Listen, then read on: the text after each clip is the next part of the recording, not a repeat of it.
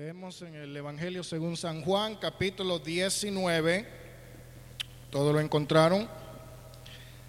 Dice acá, hermanos, en el verso 17 en adelante hasta el verso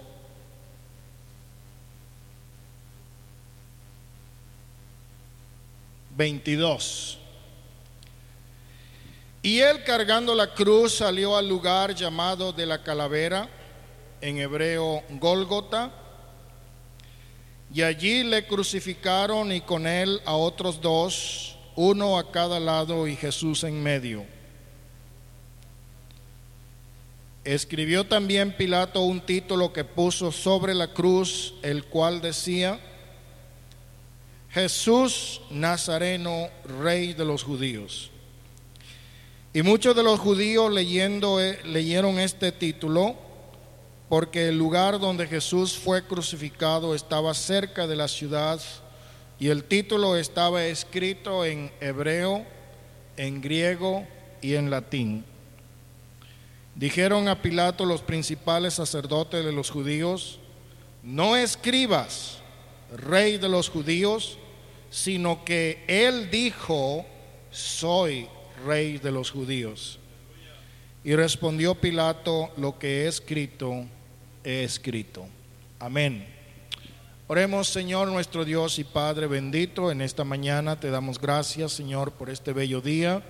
Y también te suplicamos que tú abras nuestro corazón y nuestra mente, nos ilumines y nos des entendimiento para recibir el consejo de tu palabra y de esa manera alimentar nuestra fe, que es la que sostiene nuestra esperanza viva y nuestra confianza puesta en el que todo lo puede. En esta mañana, Señor, te pedimos que tú hables conforme a tu propósito, que podamos recibir, Señor, lo que tú tienes que darnos. En esta mañana te lo pedimos en el nombre del Señor Jesús y todos podemos decir amén. Gloria Señor. Tenga la bondad de sentarse, por favor.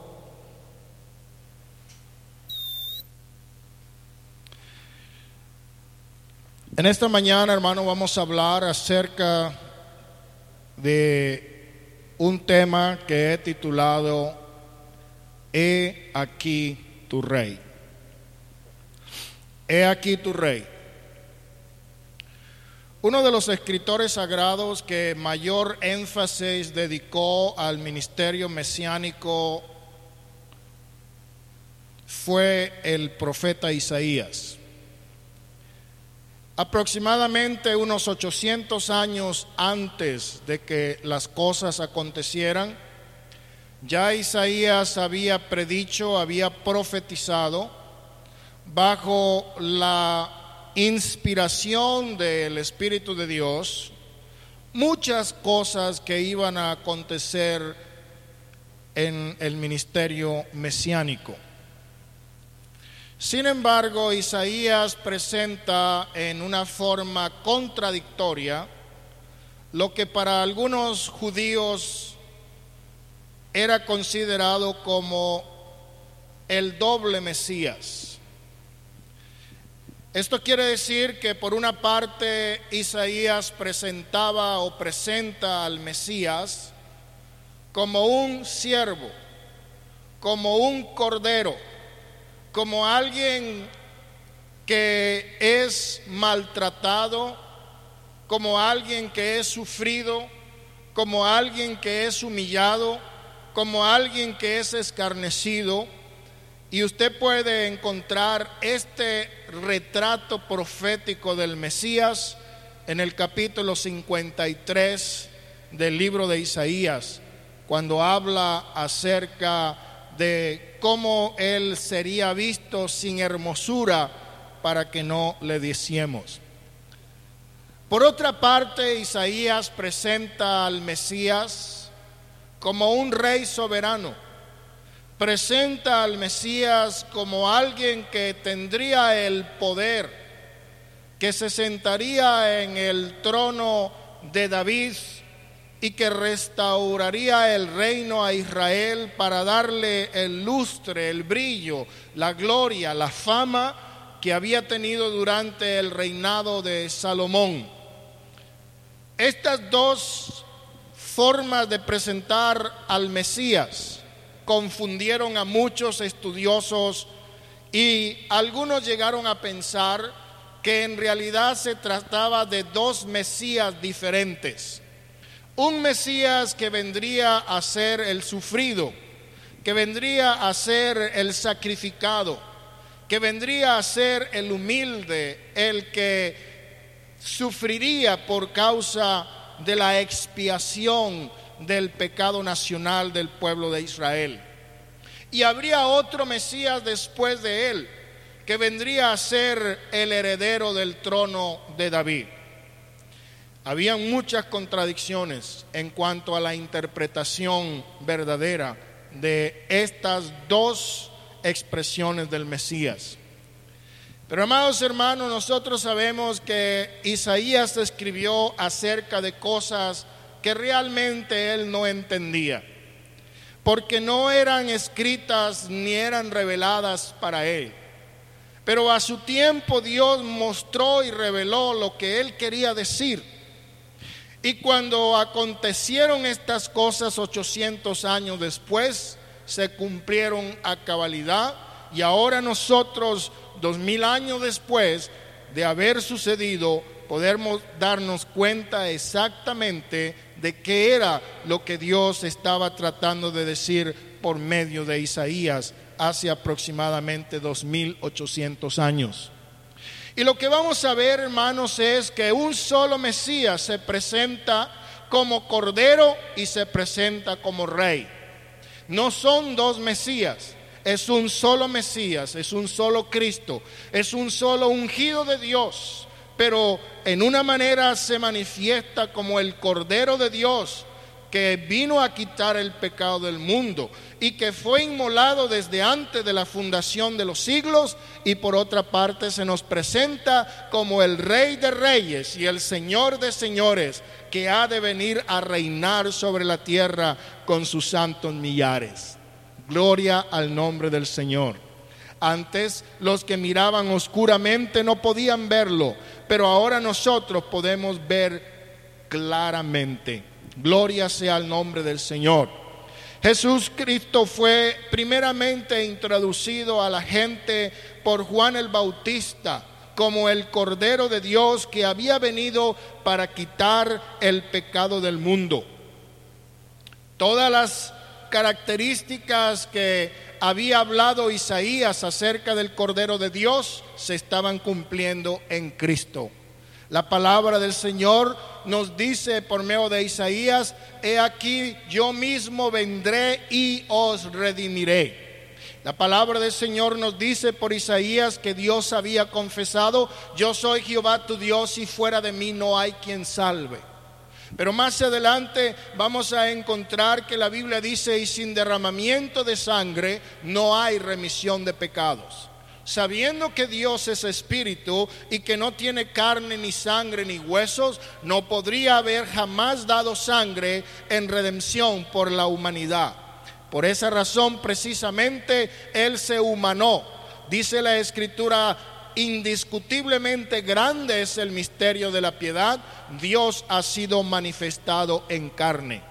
Dios se humanó en Cristo y de esta manera Él se presenta como el Cordero de Dios que vino a quitar el pecado del mundo. Posteriormente nosotros vamos a encontrar a Jesús que está siendo presentado por Pilato, el eh, gobernador romano, y en esta ocasión Jesús es presentado a las multitudes enardecidas que estaban eh, exigiendo la crucifixión del Mesías y les dice, he aquí tu rey. Qué triste hermanos que el pueblo de Israel, enseguecido todavía por eh, la incredulidad, porque dice la escritura misma, que el Dios de este siglo le cegó el entendimiento. Hay muchas personas religiosas que están enseguecidas. Aparentemente están creyendo en una religiosidad ah, que según su propia opinión es autosuficiente. Pero el mismo apóstol San Pablo que persiguió a la iglesia despiadadamente y misericordiamente, escribió después de su conversión que él no era digno de ser llamado apóstol porque había perseguido a la iglesia de Cristo. Aunque lo había hecho con un celo, lo hizo en ignorancia creyendo que él estaba agradando a Dios sin darse cuenta que estaba era peleando contra Dios. Y por esa razón el Señor cuando se le apareció camino a Damasco le dijo, dura cosa te es dar cosas contra el aguijón, nunca vas a poder pelear contra la iglesia porque estás siendo un necio. Pero hermanos, cuando le dijo el gobernador romano, Poncio Pilato, a la multitud enardecida, he aquí tu rey, ellos contestaron, no tenemos otro rey que César. César era el emperador romano. César era el gobernante absoluto de todo el imperio. El imperio romano había permitido que los diferentes países que ellos dominaban y controlaban mantuviesen sus creencias, su cultura, su, en cierta forma su lengua, su religiosidad y su sistema político. Por eso en Israel todavía habían el gobierno de los herodianos en una forma simbólica. Todavía se mantenían los eh, sacerdotes pero todo esto estaba sujeto a la autoridad absoluta del César. En Israel, como en cualquier otra parte del imperio romano, no podía haber otro rey, no podía haber otro gobernador, no podía haber otro que tuviese la autoridad que solamente al César le correspondía. Y por eso el pueblo de Israel dijo, no tenemos más rey que a César. Sin embargo, este gobernante romano,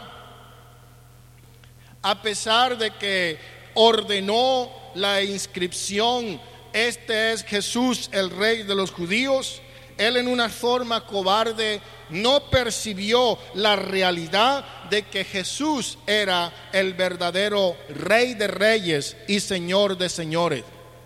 Él de la misma manera como muchas personas hablan acerca de Jesús, él tuvo muy poca precaución en investigar y concentrar su atención en la persona del Señor Jesucristo.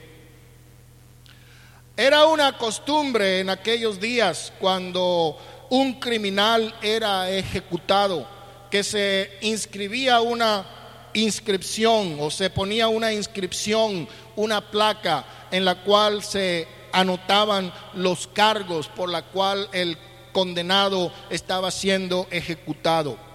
Y esto se ponía allí en aquel lugar para que los que por ese lugar pasaban eh, pudiesen mirarla y pudiesen leerla. Y allí estaba aquella placa que decía, este es Jesús Nazareno, el rey de los judíos. Hay algo interesante que podemos notar acá, hermanos, y es que fue escrito en tres idiomas. Fue escrito en el idioma griego, fue escrito en el idioma latín y fue escrito en el idioma hebreo.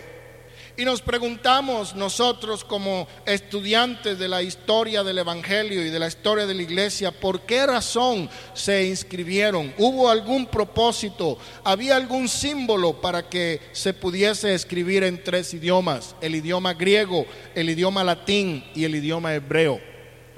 Lo que podemos mirar, hermanos queridos, es que cada uno de estos idiomas representa una fase de la cultura o un aspecto de la historia.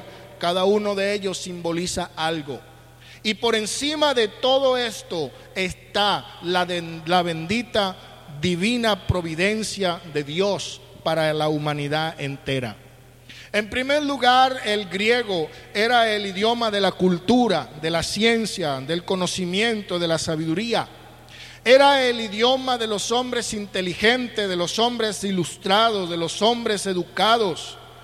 Y cuando está escrito en el idioma griego implica la providencia de que se está proclamando que Jesús es el verdadero rey de reyes sobre todos los aspectos de la cultura, del conocimiento, de la ciencia y de la sabiduría de la humanidad.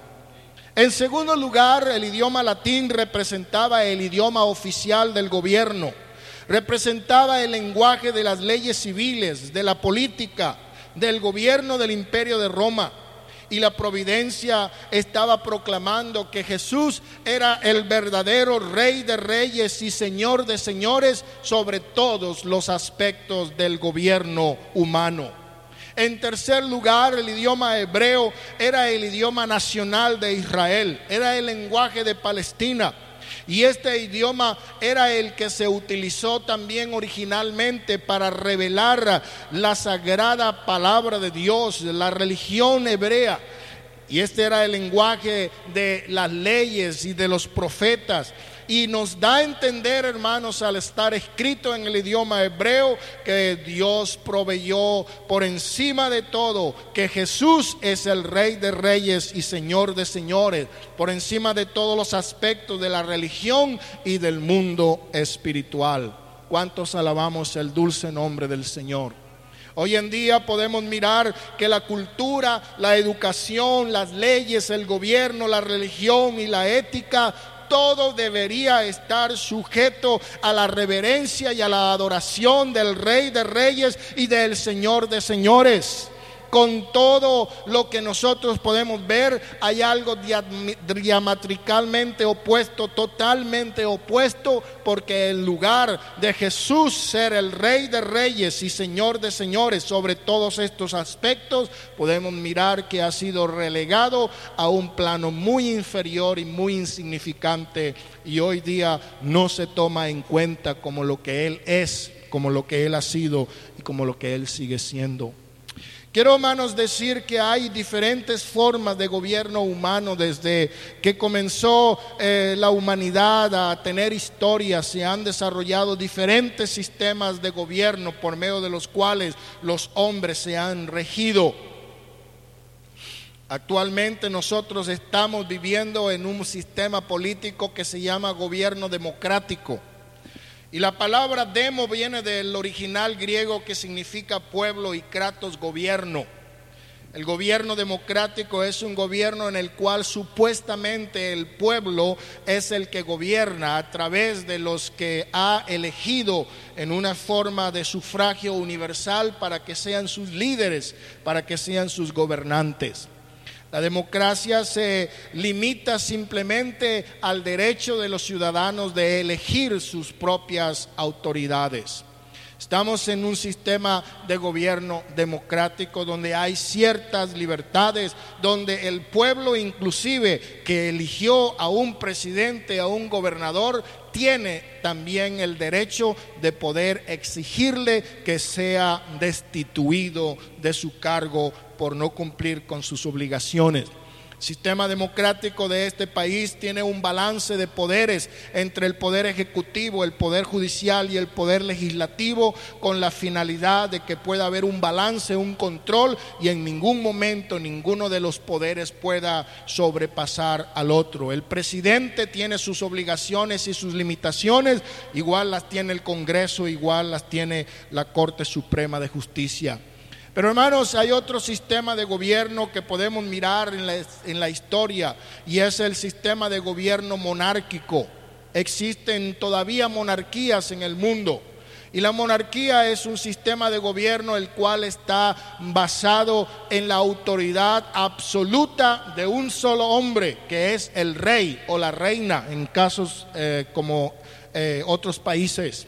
Existen actualmente monarquías que son monarquías eh, representativas, como es el caso de Inglaterra y otros países. La reina de Inglaterra o el rey de España y otros reyes similares simplemente son figuras representativas, pero no tienen autoridad.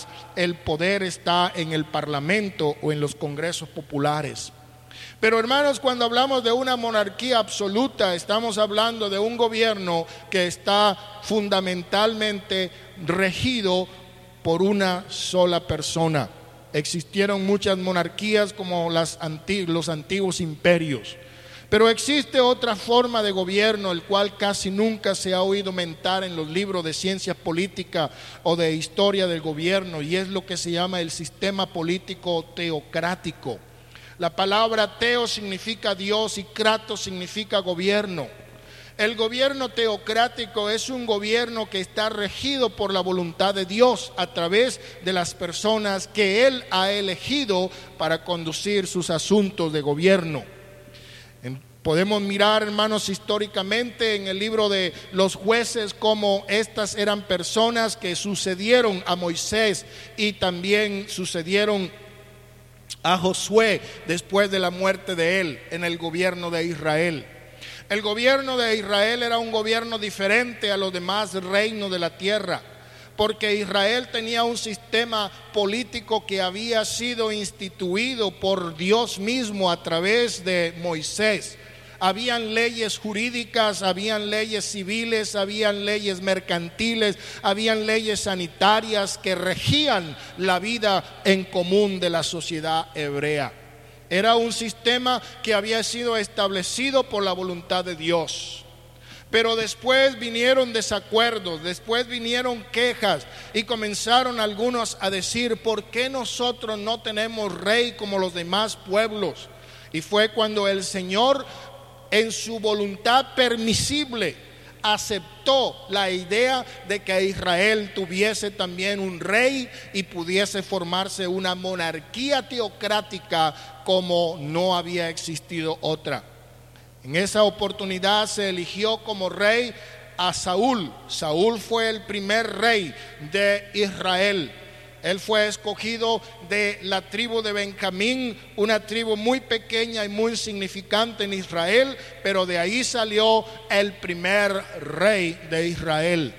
Después de algunos fracasos espirituales que tuvo Saúl, se eligió como sucesor al segundo rey que se llamó David, también de una tribu muy pequeña y muy significante como fue la tribu de Judá. Después de David le sucedió en el trono su hijo Salomón. Y después de la muerte de Salomón le sucedió en el trono también a su hijo de Salomón llamado Roboán. En esta ocasión fue cuando el reino de Salomón o el reino de Israel se dividió en dos reinos, el reino del norte y el reino del sur, también llamado el reino de Judá y el reino de Israel el reino de Israel con diez tribus y el reino de Judá con la tribu de Judá y Benjamín. Pero amados hermanos, de ahí comenzaron una serie de dinastías de diferentes reyes que gobernaron por un tiempo la nación de Israel. Todo comenzó a convertirse en un caos, en un fracaso, al punto que fue necesario que Dios enviase ejércitos enemigos para llevar en cautiverio al pueblo de Israel a naciones extrañas. Todo esto, hermano, en una forma histórica podemos mirar nosotros lo que es el significado de un rey, de una monarquía teocrática, de un gobierno absoluto que viene divinamente de parte de Dios. Y es precisamente eso lo que significa para nosotros el reinado del Mesías. El Mesías, el Rey, el Señor, no solamente es un rey de orden político, no es un rey de orden gubernamental, sino también es un rey diferente porque implica todos los aspectos espirituales de la vida del ser humano.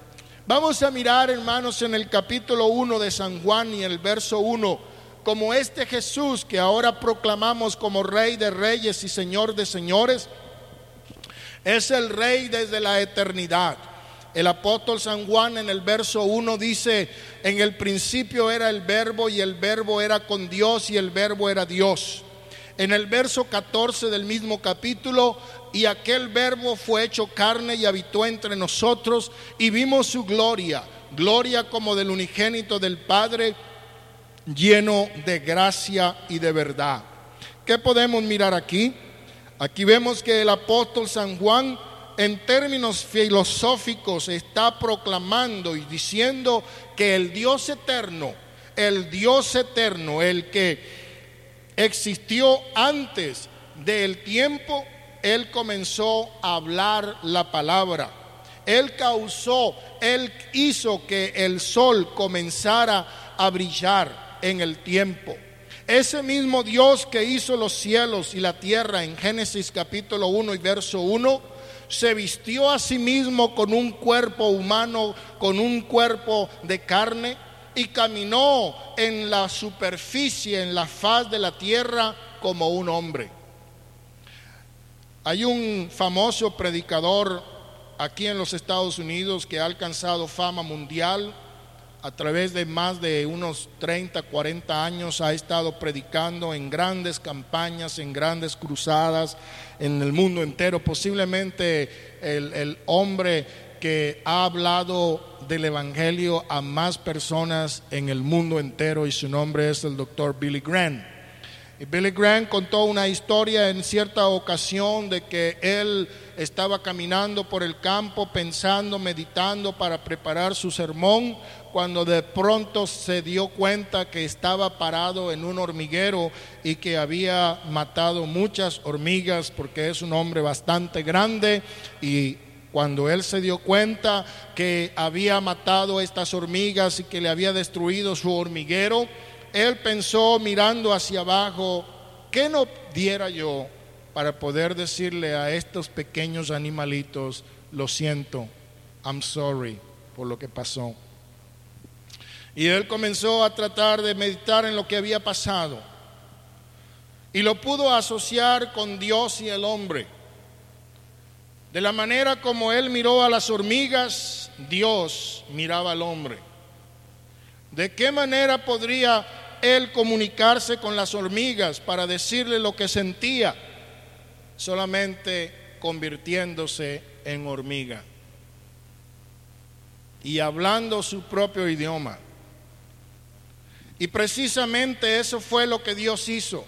Dios en su infinito poder. Algunos piensan que Dios es algo que se puede cargar colgando en el cuello o tal vez llevarlo en la billetera. Algunos hablan de Dios en términos diminutivos, Diosito para acá y Diosito para allá. Pero la Biblia habla de un Dios que hizo los cielos y la tierra y la Biblia dice que el tercer cielo es el lugar de la morada de Dios. La tierra es como el estrado de sus pies. ¿Cuántos millones de kilómetros o millas hay de aquí hasta allá? Yo no podría jamás imaginarlo. Pero una sola cosa sí podemos estar seguros, y es que Dios no está tan lejos como pensamos, porque Él está tan cerca que lo podemos sentir. Dios en mano en su infinito poder se hizo tan pequeño, tan pequeño, tan pequeño del tamaño de uno de nosotros.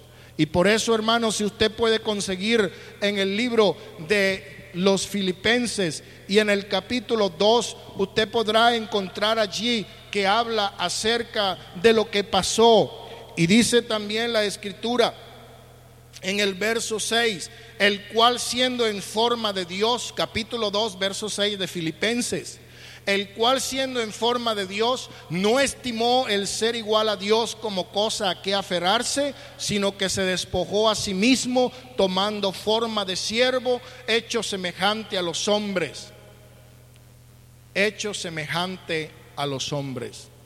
El rey de reyes, el señor de señores, él se vistió con un velo de carne. Gloria sea al nombre del Señor. No pensemos que su nacimiento, su vida y su muerte en la cruz fueron simplemente accidentes de la casualidad. No, antes de que se fundara el mundo, en el concilio de la eternidad ya se había ordenado que el Señor Jesucristo sería nuestro Rey de Reyes y Señor de Señores, nuestro Mesías Redentor, nuestro Cristo que habría de sacrificarse a sí mismo por el pecado de toda la humanidad. Hermanos, cuando miramos allí aquel pequeño bebé tan frágil, incompleto todavía, en aquel pequeño pesebre de Belén Efrata. Allí se estaba cumpliendo también la profecía de Isaías en el capítulo 7 y el verso 14, donde nos dice de la siguiente manera, por tanto el Señor mismo os hará señal. He aquí que la Virgen concebirá y dará a luz un hijo y llamará su nombre Emmanuel también en el capítulo 9 de Isaías y verso 6, donde nos dice, porque un niño nos es nacido, hijo nos es dado, y el principado sobre su hombro, y se llamará su nombre admirable, consejero, Dios fuerte, Padre eterno, príncipe de paz. Aquí, hermanos, estábamos mirando nosotros el cumplimiento de la profecía de Isaías. Ahora veamos lo que dijeron los magos o los que llaman los sabios que vinieron de Oriente en el capítulo 2 del libro de San Mateo. Cuando Jesús nació en Belén de Judea en días del rey Herodes, vinieron del oriente a Jerusalén unos magos diciendo, ¿dónde, dónde está quién? El rey de los judíos. ¿Dónde está el rey de los judíos? Que ha nacido. ¿Por qué? Porque su estrella hemos visto en el oriente y hemos venido para adorarle. Hermanos, aquella criatura que nació en Belén no era simplemente un bebito cualquiera de los muchos que nacen en nuestros hospitales o en algunas casas era nada menos que el rey de reyes y el señor de señores. La gloria eterna manifestada en aquella débil criatura. También los ángeles anunciaron que había nacido el Señor en el libro de San Lucas, en el capítulo 2. En el capítulo 2 y en el verso 10, el ángel dijo, no temáis, porque aquí que os doy nuevas de gran gozo, que será para todo el pueblo, que os ha nacido hoy en la ciudad de David un Salvador, que es Cristo el Señor. La palabra Señor se traduce del hebreo Adonai en el griego Curios, que quiere decir Jehová Dios. En otras palabras, alabamos el nombre de Jesús. Amados hermanos, Jesús se manifestó también como un rey a las grandes multitudes, como un rey que estaba interesado en los problemas eh, tanto económicos como espirituales y sociales de las multitudes. En el libro de, de Mateo, en el capítulo 9 del libro de San Mateo, y en el verso 36, en el verso 35, Dice, recorría Jesús todas las ciudades y aldeas, enseñando en las sinagogas, predicando el Evangelio del reino, sanando toda enfermedad, toda dolencia del pueblo. Era un rey que tenía interés en su gente. No era un gobernante de oficina no era uno que estaba sentado ahí en su trono nada más esperando que le trajesen los eh, regalos y los impuestos con alguien que le estaba aventando allí con una, eh, eh, ¿cómo se llama eso? Un abanico para que se refrescara. No, él no dijo, yo no vine para ser servido, sino para servir. No tenía necesidad el Señor de venir a ser servido porque Él tiene millares de arcángeles, de querubines, de serafines que le sirven de día, de noche, porque en Él no hay oscuridad alguna. Pero Él vino para servir. Él vino para ofrecer sus servicios a su gente. Un rey diferente. Un rey que no vestía de lino de púrpura un rey que no andaba con corona de oro, sino un rey que se mezclaba con su gente, se mezclaba con el pueblo, se mezclaba con el necesitado, se mezclaba con el enfermo, se mezclaba con el hambriento, se mezclaba con el pobre. Y en el verso 36 dice, al ver la multitud, tuvo compasión de ellas. Hay una palabra muy especial acá que es la palabra compasión. Es una palabra compuesta. La palabra pasión significa sufrimiento. Compasión o compadecer significa sufrir con otra persona su sufrimiento. Tu problema es mi problema. Lo que tú sientes es lo que yo siento. No como algunos que dicen, bueno, sí, lo siento que te ha ido mal, pues cómo se le hace, hay que seguir adelante, pero no sienten nada. ¿Tienes hambre? Bueno, a ver si más adelante te consigues un bocado de pan. Hay de aquellos que miran al que está necesitado y le dicen que Dios te bendiga a ver cómo te va más adelante. Con razón dice la Biblia que por haberse multiplicado la maldad, la caridad de muchos se enfriará. Pero Jesús tuvo compasión de las multitudes. Él sufrió con ellas, Él sufrió con el leproso, el desprecio de tener lepra, Él sufrió con el ciego, el no poder ver, Él sufrió con el que estaba enfermo de no poder caminar. Tuvo compasión de ellos. ¿Por qué? porque estaban desamparados,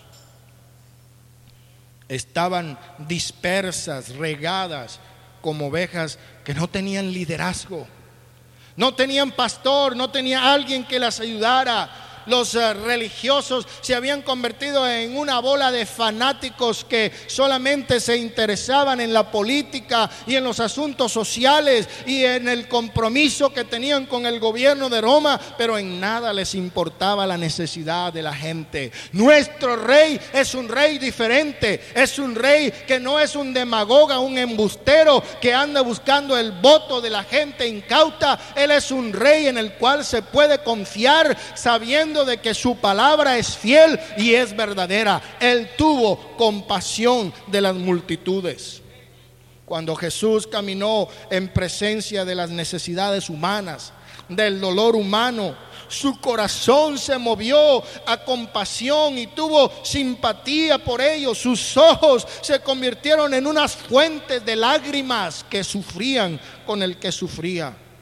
Él no le volteó las espaldas al necesitado. Él no cerró sus oídos y sus ojos para ignorar las injusticias y las necesidades eh, de un mundo necesitado. Hay una expresión que dice, no hay peor ciego que el que no quiere ver. Y yo lo he compuesto, mi versión es, no hay peor ciego que el que cierra sus ojos ante la injusticia. Hermanos, pero nuestro rey es un rey diferente porque nuestro rey fue movido profundamente por la necesidad espiritual al mirar que su gente desmayaba. Él fue movido profundamente por los problemas espirituales de la gente, porque los miraba como estaban todos desparramados, todos esparcidos, ah, como ovejas que no tienen un pastor que los guíe. Hermanos, hay una gran diferencia entre los las ovejas y otros animales. Y es que las ovejas son animales que necesitan ser conducidos.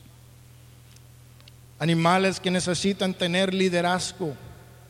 En Nueva Zelanda y en Australia, donde hay grandes crías de ovejas, se han entrenado perros y por eso se llaman perros pastores, shepherds porque son entrenados para pastorear grandes rebaños de ovejas. Pero ahora Jesús está mirando la gente y está viendo que no tienen liderazgo espiritual. Está mirando que aquellos religiosos no están cumpliendo con lo que tienen que hacer. Y por eso nuestro rey, Él ve, Él busca y Él atiende a las ovejas que no tienen pastor en este día. Él es, según dice Hebreos capítulo 13 y verso 8, Jesucristo es el mismo ayer y hoy y por todos los siglos. Si Él lo hizo hace dos mil años, Él lo sigue haciendo hoy día.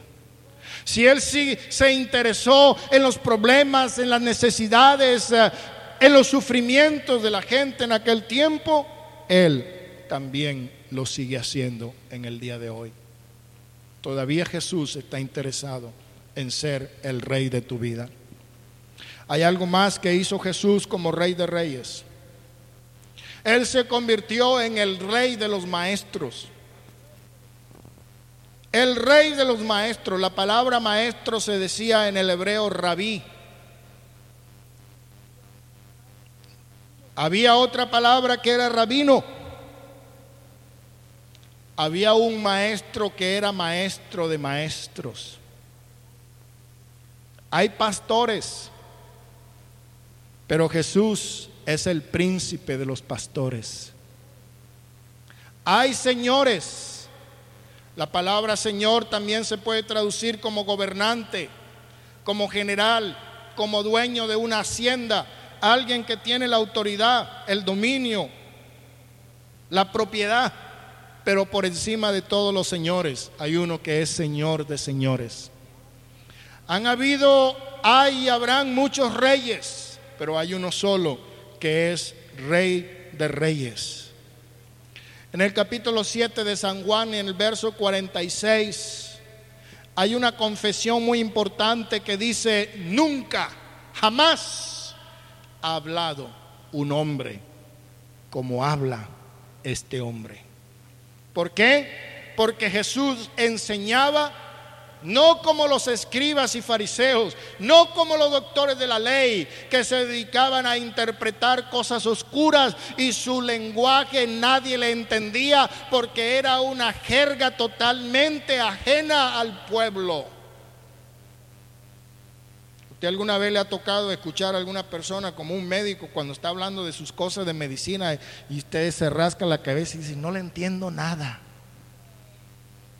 Eh, póngase a escuchar un abogado hablar acerca de cosas de litigios y de reglamento y del código y tal. No le entiendo nada. Porque es su jerga profesional, su modo de hablar. Y nosotros que somos llamados profanos o ignorantes de su jerga, no le entendemos nada. Parece otro idioma. Hay personas que se van a los seminarios y a las universidades a estudiar teología y cuando hablan sus predicaciones no se le entiende nada. Pero amados hermanos, Jesús era un maestro que hablaba al corazón de la gente. Nunca ha hablado un hombre como este. ¿Por qué? en el libro de San Mateo capítulo 7 y verso 29 dice, les hablaba como alguien que tiene autoridad y no como los escribas. Él tenía autoridad. ¿Sabe por qué tenía autoridad? La autoridad la tiene porque Él es rey y Señor. Gloria a Jesús. Y los escribas solamente eran hombres que estaban tratando de hablar a la gente. Pero Jesús les hablaba con autoridad. Jesús el Cristo fue un maestro que vino a enseñarle a los hombres, a conducirlos a un conocimiento verdadero y completo del carácter de la naturaleza y del propósito de Dios. Veamos lo que dice en el libro de San Juan capítulo 14. San Juan capítulo 14, verso 8. Felipe le dijo, muéstrame al Padre y nos basta. Y Jesús le dijo, tanto tiempo hace que estoy con vosotros y no me has conocido, Felipe. El que me ha visto a mí, ha visto al Padre. ¿Cómo pues dices tú, muéstranos al Padre? Aleluya. Hay algunos que todavía miran aquí al viejito de barbas blancas y al lado al mozo y dicen, este es el Padre y este es el Hijo y aquí arriba está la palomita, el Espíritu Santo. Pero Jesús aquí dice, Felipe, el que me ha visto a mí, ha visto también el Padre. ¿Sabe por qué? Porque el Padre y yo una sola cosa somos. ¿Cuántos glorifican el nombre del Señor? Aleluya. Digo el Señor.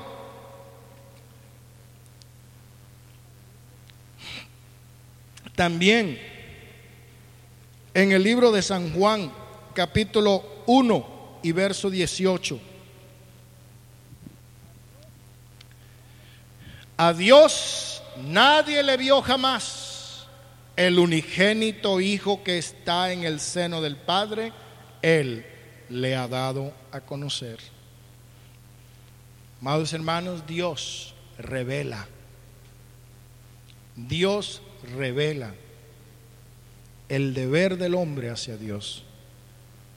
En el libro de San Lucas capítulo 20 y verso 27, Lucas 20, 27.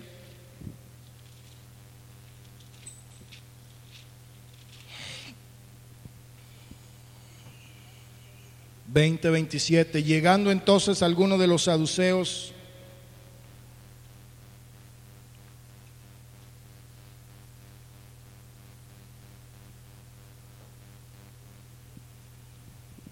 perdón, es 10, capítulo 10 de Lucas, Lucas 10, 27, ahora sí.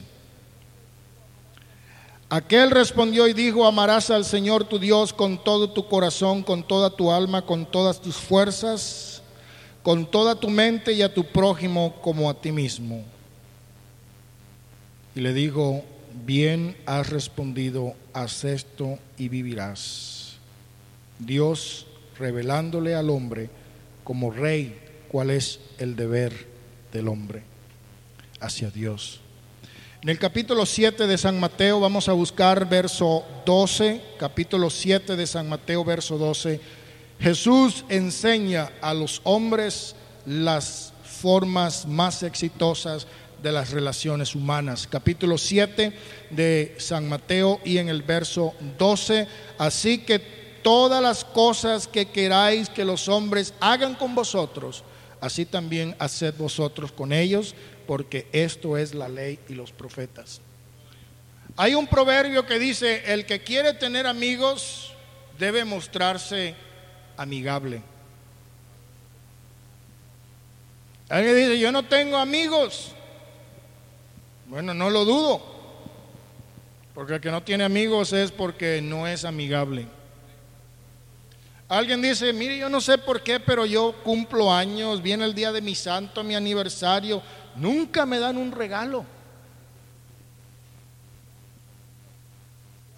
En cambio yo miro que hay otras personas que sin que cumpla años ni nada le regalan. ¿Cuál es la diferencia? El que da, recibe. El que da, recibe. El que da buenos regalos, le dan buenos regalos, pues dicen, no, pues si este hermano me dio un regalo bien caro, como de unos 50 dólares. Yo no le voy a salir con una cosita por ahí de Kmart que me costó 250. ¿Eh? ¿Cómo queramos nosotros que nos traten de la manera como debe de tratar también a los demás? A mí se me trata con respeto, pero yo no respeto a nadie. El que se deja pisar le piso la cola. No, pues ¿cómo lo van a respetar también, hermano? Y en este sentido el Señor está enseñándonos cómo es el comportamiento de hombre a hombre, de esposo a esposa, de padre a hijo, de empleado a patrón. Todo esto también nos lo enseña el Señor como el Rey de Reyes. Amados hermanos, dice la palabra del Señor que en la cruz del Calvario el Señor mostró que Él era nuestro rey. ¿Sabe por qué? Porque la muerte en el Calvario fue el propósito central de la venida de Cristo al mundo. En el libro de San Marcos, en el capítulo 10 y el verso 45,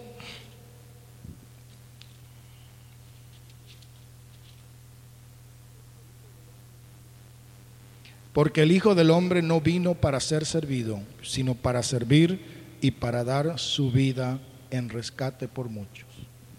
En la cruz del Calvario, hermanos, se mostró la seriedad del pecado en una forma pública, pero al mismo tiempo se reveló la justicia de Dios. Allí en la cruz del Calvario quedó demostrado el amor de Dios y en el Calvario todos nuestros pecados fueron pagados por Cristo. En el libro de Primera de Corintios capítulo 15,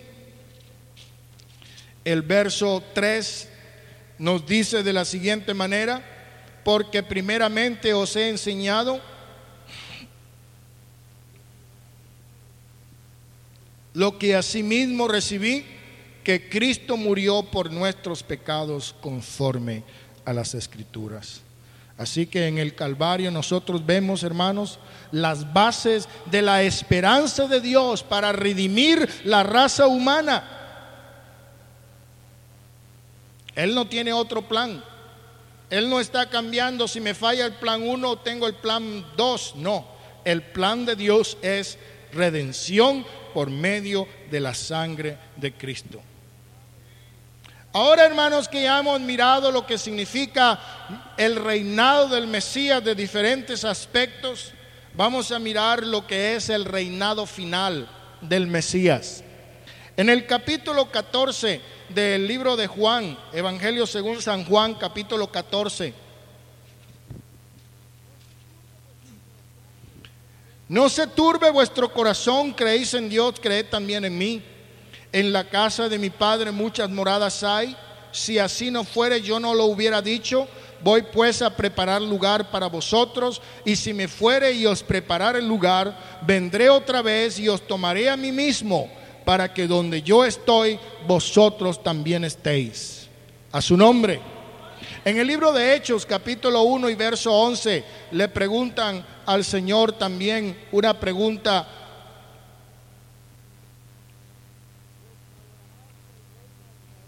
restaurarás el reino a Israel en este tiempo. Y dice el Señor, a ustedes no les toca saber las sazones que el Padre tiene en su sola potestad. El verso 7 dice.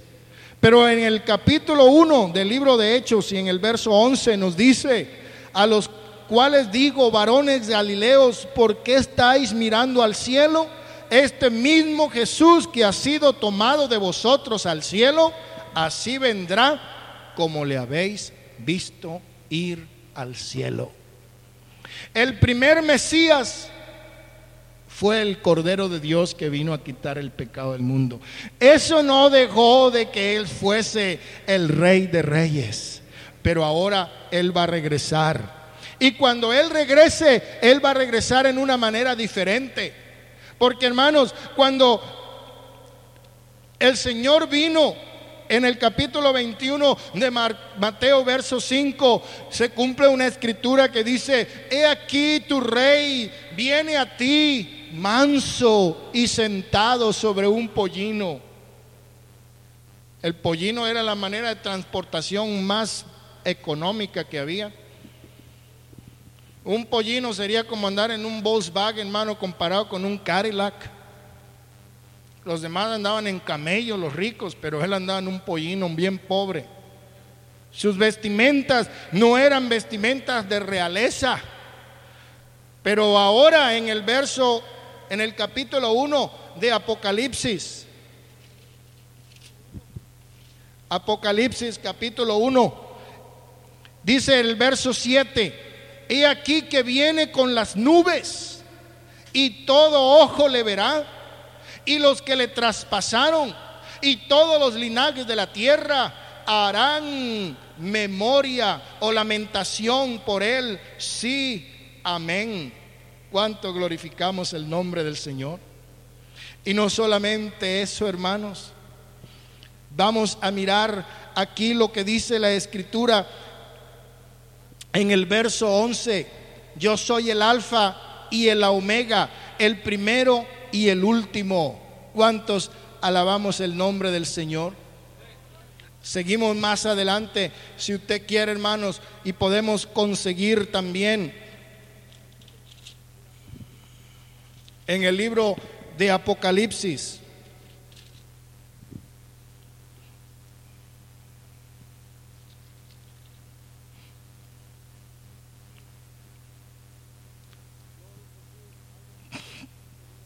Gloria a Jesús. Alguien que esté contento diga gloria a Dios.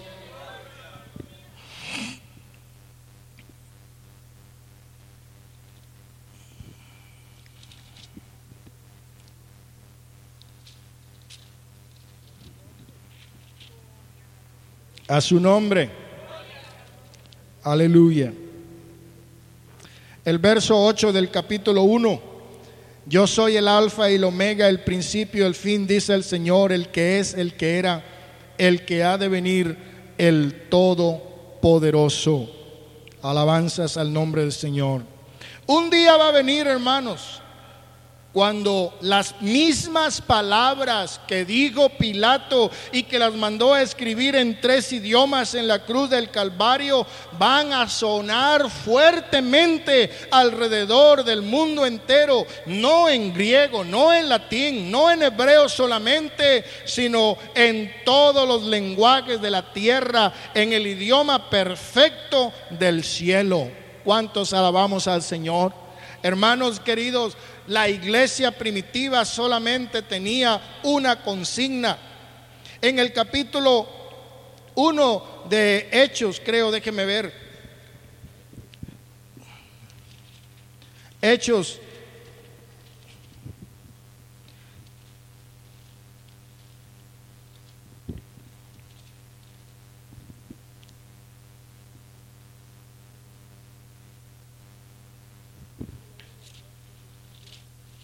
capítulo 1, verso 17.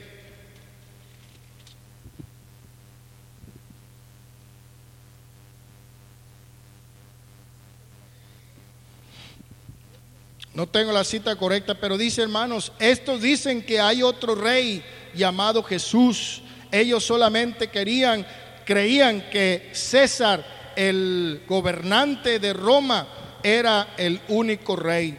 Sin embargo, aquí sí está, hermanos, primera de Timoteo, en el capítulo 7, perdón, capítulo 1 de primera de Timoteo y en el verso 17. Ahora sí, hermano, me ubiqué. Por tanto dice, al rey de los siglos, oiga bien, al inmortal, al invisible, al único y sabio Dios, sea honor y gloria por los siglos de los siglos. Y se repite en el capítulo 6 del mismo libro y en el verso 15 y dice, a la cual a su tiempo mostrará el bienaventurado y solo soberano rey de reyes y señor de señores.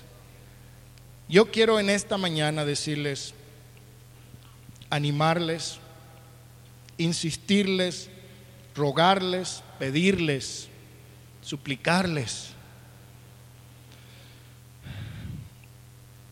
que acepten en su corazón que Jesús es el Rey soberano.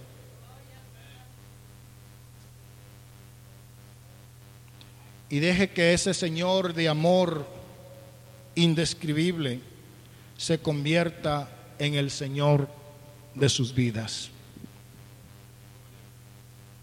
Gloria al nombre de Jesús. Recordemos que Él, siendo en forma de Dios, se hizo semejante a los hombres y estando en esa condición se humilló a sí mismo tomando forma de siervo y haciéndose obediente hasta la muerte y aún muerte de cruz.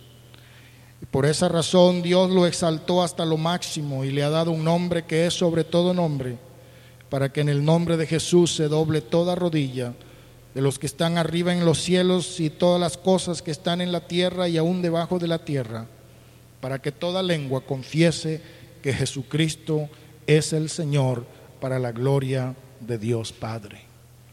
Cada uno de nosotros en esta mañana necesitamos salir de este lugar sabiendo que Jesús es nuestro único y absoluto Dios, que Él establecerá una monarquía teocrática en la cual Él se sentará a gobernar las naciones con justicia. Él gobernará las naciones con igualdad. Gloria al nombre de Jesús. ¿Cuántos en esta mañana podemos decir gloria a Dios? Gloria al nombre Jesús.